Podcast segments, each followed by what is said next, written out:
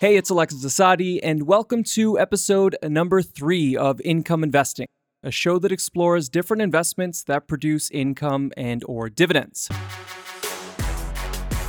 Thanks for tuning in and hanging out with us. Please be sure to subscribe if you want to keep up with the weekly episodes.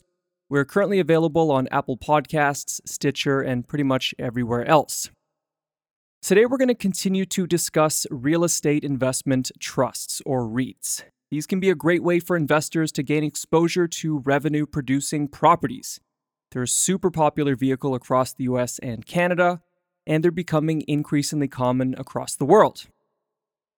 So, the topic of our discussion today is how e commerce has changed the real estate landscape and how that has affected REITs. Now, as we're going to see, REITs are just one of the many ways that we can invest for income. There are actually endless amounts of investments that pay dividends and cash distributions, whether they're in energy or real estate, financial services, mortgage lending, natural resources, or otherwise. And that's just one of the many great things about income investing. You can build a deeply diverse portfolio that pays multiple streams of cash flow. Another advantage is that you can use your investment income. Some people use it to offset their real life expenses, like their phone bills. Others reinvest their dividends and try to harness the power of compounding interest. And others still try to build enough passive income to replace their expenses altogether, thus achieving a state called financial freedom.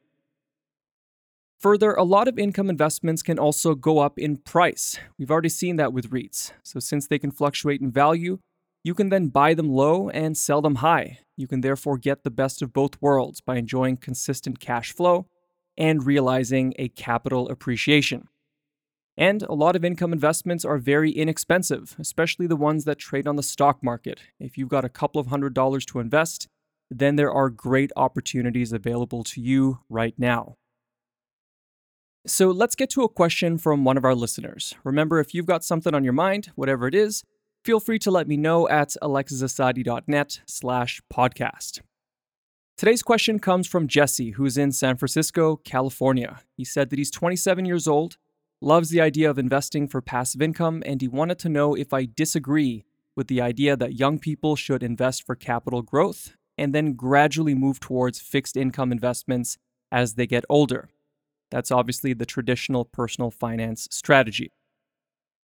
So, Jesse, thanks for your question. Everyone's obviously entitled to their own methods of building wealth. You know, I'm not one of those people who think that my way is superior to anyone else's, so I don't necessarily disagree with the traditional investing model.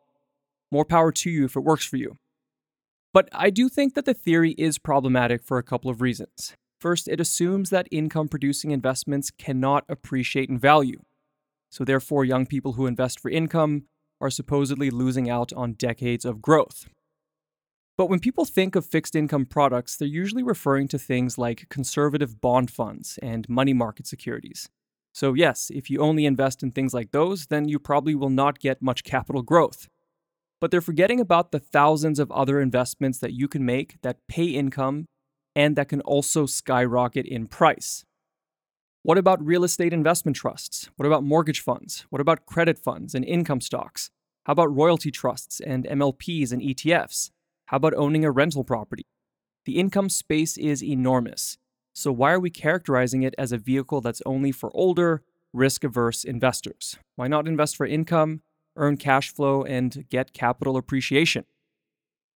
Second, the theory assumes that young investors don't want or don't need passive income, but that's obviously not true. I don't know a single young person who couldn't use a few hundred extra dollars a month. From my personal experience, making revenue producing investments as a young adult was one of the best things that I ever did. It was a big part of why I could quit my job in my 20s and do what I wanted to do. Even today, I still can't think of the last time I made an investment that didn't have some sort of income component. Okay, so thanks for your question, Jesse, and let's continue on with our discussion about real estate investment trusts. Like we talked about last week, REITs are companies that invest in a portfolio of properties. Because of tax legislation, they're incentivized to focus on assets that produce revenue, so for that reason, they generally own real estate that has commercial or residential tenants, as opposed to buying raw land and just sitting on it for years. REITs can also be a great way for investors to participate in properties that they otherwise couldn't afford. These businesses usually own assets like apartment buildings and shopping malls and telecom towers. And most people just don't have the cash to buy these things themselves. So instead, they can invest in a REIT that owns them. We also saw that a lot of REITs trade on the stock market, so you can buy them through an online brokerage account. However, you can also invest in private REITs and through funds that own REITs. However, the real estate business has experienced a lot of disruption since the early 2000s, and this is obviously impacting REITs. It can be good or bad depending on what you own. So take a moment to think about some of the most recent purchases that you've made. When I prepared the content for this episode, I was sitting with my laptop out on the kitchen counter in our condo. Practically everything in sight was found, bought, and paid for online the kitchen table, the coffee table, the TV, the liquor cabinet, and even the stool that I was sitting on. My wife would scour the internet for decor, try to assess whether it looked good in our home, and she would then pay for it from her laptop or from her iPhone. There was no human interaction, no talking to a cashier, no visiting a store, and definitely no asking for a husband's opinion. So, when you really think about it, how much time do you spend in shopping malls and in stores? Besides food, which is also quickly migrating online, do you have to leave your house to go shopping? Is there really much that you can't do from the comfort of your smartphone? At the very least, you probably shop more on the internet today than you did a decade ago. This is the nature of business in the 21st century. Blogs, social media, and e commerce platforms have caused dramatic shifts in almost every sector, including real estate, and REITs have not been immune to the changing tides. People often say that real estate is the best investment because it'll always be useful, but they're clearly not paying attention. But why would websites and online shopping have an effect on property? They could literally not be any more different. One you can see, feel, and live in, and the other is, well, on the internet. They seem completely unrelated. Well, to explore further, let's take a look at one of the biggest internet retailers, Amazon, which earned $178 billion of revenue in 2017 alone. Now, websites can be a little bit deceiving. They might look simple and are easy to use, but they're merely what's presented to the customer. They're sort of like an entrance to a mall. They're like that to make shopping easy, but behind them can lie a sprawling business that spans the globe. When you visit Amazon.com or one of its affiliate websites and buy a product, it triggers a complex fulfillment process. Amazon receives the order and it tries to get the item to you as quickly as possible, regardless of where on the planet you reside. So let's say you live in Tokyo, Japan. Amazon's headquarters are in Seattle. It could take days or even a couple of weeks to make the delivery across the Pacific Ocean. But in a world of desired efficiency and high customer expectations, this is not an acceptable proposition. As such, Amazon keeps inventory internationally. In fact, it occupies what are called fulfillment properties in the US, Canada, the UK, France, Germany, Poland, Italy, Slovakia, Spain, Japan, China, India, Israel, and Australia, and dozens of cities within those countries. In 2017 alone, it leased over 150 million square feet of warehouses and storage facilities. Amazon is representative of a broader trend. It's not the only company that does this. The Chinese internet retailer Alibaba has about a half a billion annual customers and ships over 55 million packages each day. It goes without saying that it also occupies a massive amount of storage space around the world. There are other players in the market too that you might have heard of, like Google and Walmart. In fact, it's estimated that e commerce businesses need three times more storage space than traditional brick and mortar companies. It's no surprise that e commerce has grown the way that it has. If I wanted to, I could run my businesses, record podcasts, take selfies, order sushi, and buy treats for my dog without even getting out of bed. In a lot of ways, it has simplified life. Now, the rapid and inevitable expansion of e commerce has sent the demand for warehouse properties through the roof. These large, boring chunks of real estate have emerged as some of the most valuable assets around. Not only are companies aggressively competing for them, but their sheer size makes them relatively scarce. Even smaller industrial properties like infill sites have benefited too. REITs that concentrate on industrial properties have therefore done exceptionally well. They've been able to increase what they charge to their tenants in rent by about 7% a year, and they have an average occupancy of 96%. Now, you'll recall from last week's episode that REITs need to pass on the majority of their taxable revenue to their shareholders. So, rent hikes and high occupancy levels should translate into higher earnings, which is very good news for income investors. In fact, industrial REITs earned the highest returns of all other REITs in 2016, posting a gain of almost 31%. Unless we discover a new way to store products, it seems like this type of real estate has nowhere to go but up. So, if you want to consider investing in industrial REITs, there are plenty of options to choose from. Some include DCT Industrial Trust, Nexus REIT, Duke Realty Corp, Stag Industrial, Dream Industrial REIT, and First Industrial Realty Trust.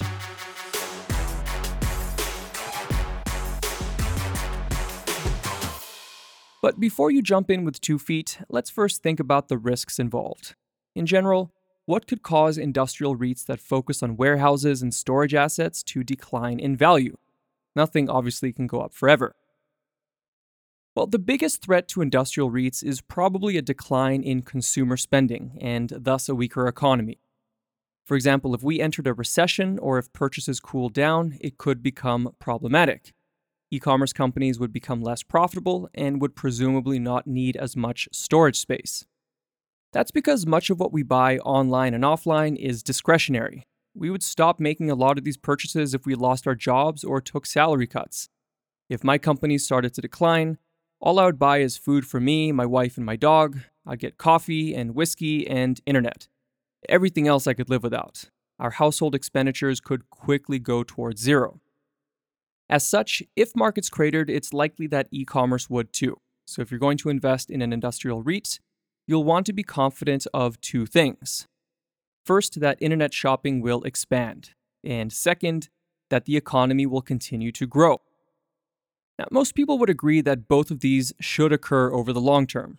But warehouses and storage centers are by no means isolated from dips. I should also point out that even though industrial REITs may seem attractive, you'll still want to vet them individually.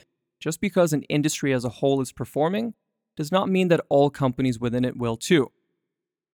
Now, as good as e commerce has been for industrial real estate, it has thrown a wrench at traditional office space. Thanks to the internet, people have also become more mobile, and products and services are quickly disappearing from physicality and into the cloud. There are not as many businesses left where having an office is absolutely crucial. Startups and entrepreneurs are happy to work out of coffee shops if it can save them money. In the early 2000s, large companies like Yahoo and IBM and Bank of America started to let more people work from home. The idea was to cut back on unnecessary office expenses. Why pay $100,000 a month to rent an office when all your staff really need is a phone and internet connection? And that was really bad news for office real estate operators. Now, by 2013, companies began calling their employees back. They found that people were harder to manage from a distance, and it became easier for them to waste time and to work on their side businesses, and it was harder to build a strong corporate culture. But that doesn't change the fact that both physical products and humans are less necessary in today's business climate, thanks to automation through the internet. And to the extent that physical products are still used, industrial warehouses now store a lot of them. As well, companies that called back their staff had opened something of a Pandora's box. Many employees appreciated working from home. They resented being forced to work at the office again. And for that reason, it's been difficult to enforce a complete return to tradition. This change in dynamic has forced real estate companies to adapt from single occupant offices towards communal working centers. They now provide rows of desks and electrical outlets and internet and snacks and coffee. A good example is a company called WeWork, which provides shared workspace, and in less than a decade, it grew to a $20 billion business. But still, office REITs and even ones that own traditional retail space have strong headwinds to face. Not only do they have to deal with the same hazards as industrial REITs, like economic downturn, but they have the added problem of simply being less desirable in the modern world. Good companies will adapt and they'll continue to thrive, but it's not an easy business and they have the internet to blame for it. CNBC published an article in 2017 with a headline that pretty much sums it up America is overmalled, but not enough warehouses to support Amazon. So I'm going to keep economic trends as an ongoing theme throughout the Income Investing podcast. Next week, we're going to talk about a phenomenon that will deeply impact all North American investors in the coming years. According to Pew Research and the Social Security Administration, about 10,000 baby boomers, people born between the 1940s and the 1960s, are retiring per day in the US. And in Canada, as of 2016, there were more seniors than there were children. So, how can we use REITs to profit from this massive demographic shift? Until next Wednesday, please take a moment to visit my website, alexisasadi.net.